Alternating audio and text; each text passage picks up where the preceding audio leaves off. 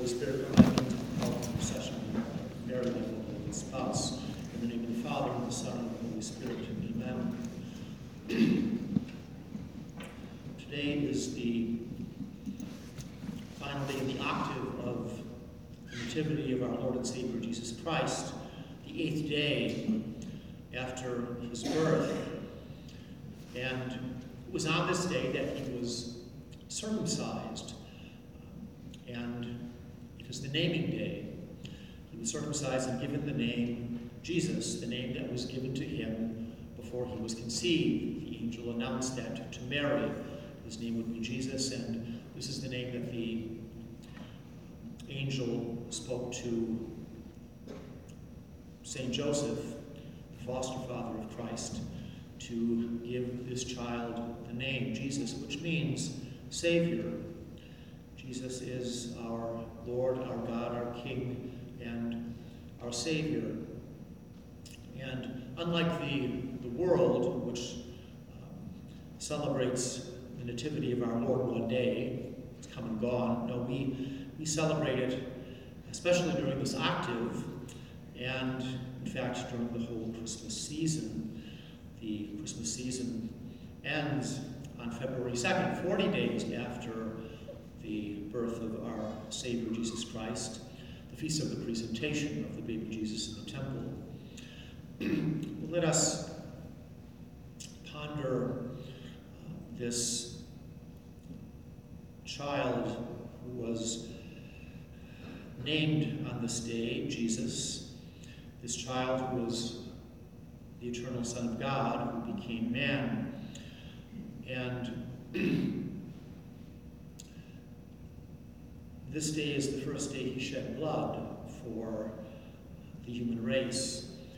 The blood he shed on his circumcision, the saints tell us, could have satisfied for all the sins of all mankind, could have fully redeemed everyone, because any sacrifice that Jesus made was an infinite one, but Jesus wasn't only going to suffer a little loss of blood at his circumcision, he, he was going to suffer and die on the cross for us to prove his great love for us.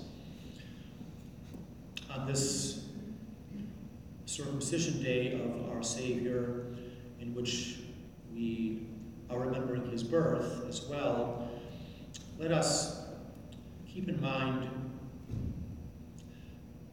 the great truth that Jesus came in order to incorporate us into his body. He is the head of the mystical body, which is the church. And by baptism, we are born again through water and the Spirit and become members of his mystical body.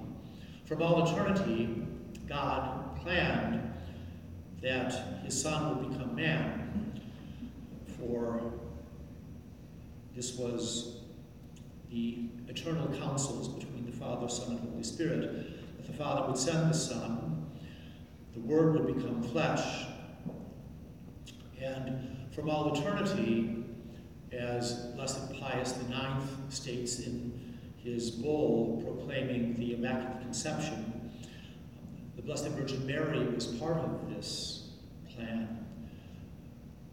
In the words of Pius IX, one and the same eternal decree linked the mother and the son. And we see this plan being played out with Mary's Immaculate Conception. And that was to prepare her, along with her fullness of grace, to be the mother of the Son. And because she is mother of the Son, who is the head of the mystical body, she's mother of the church. Paul VI, at, at the end of the first session of the Second Vatican Council, proclaimed Mary mother of the church. She is mother of the entire church, the head and members of the mystical body. And here I'll quote Pope St. Leo the Great, great 5th century Pope, in a sermon on the Nativity of our Lord, said that in the birth of the Savior, we are also celebrating our own new birth. For the birth of Christ is the origin of the Christian people, and the birthday of the head is also the birthday of the body. Yes, Mary, when she uttered that fiat and the Word became flesh in her womb, well, she, in a sense, conceived the whole mystical body. She conceived us too, because she conceived Jesus the head, and the members are with the head.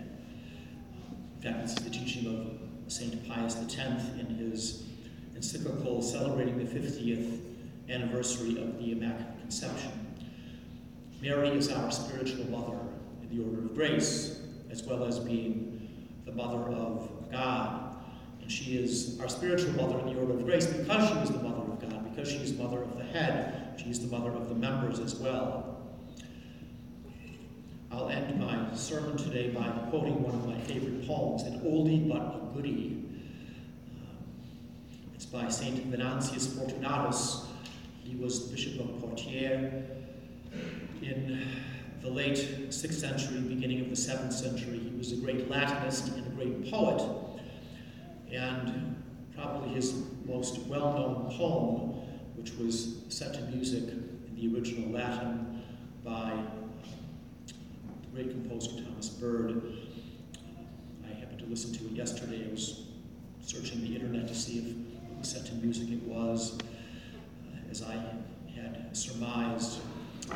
The title takes its name from the first line in the poem The God of earth and sea and sky.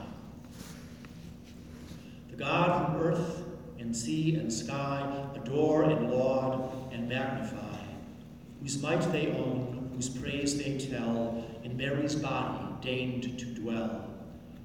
The God whose will by moon and sun and all things in due course is done, is born upon a maiden's breast, by fullest heavenly grace possessed. O Mother blessed, the chosen shrine, wherein the architect divine, whose hand contains the earth and sky, vouchsafed in hidden guise to lie. Blessed in the message Gabriel brought, blessed in the work the Spirit wrought, most blessed to bring to human birth the long desired of all the earth. O Lord, the Virgin born, to thee eternal praise and glory be, whom with the Father we adore, and Holy Ghost forevermore. Amen. In the name of the Father, and of the Son, and of the Holy Spirit. Amen.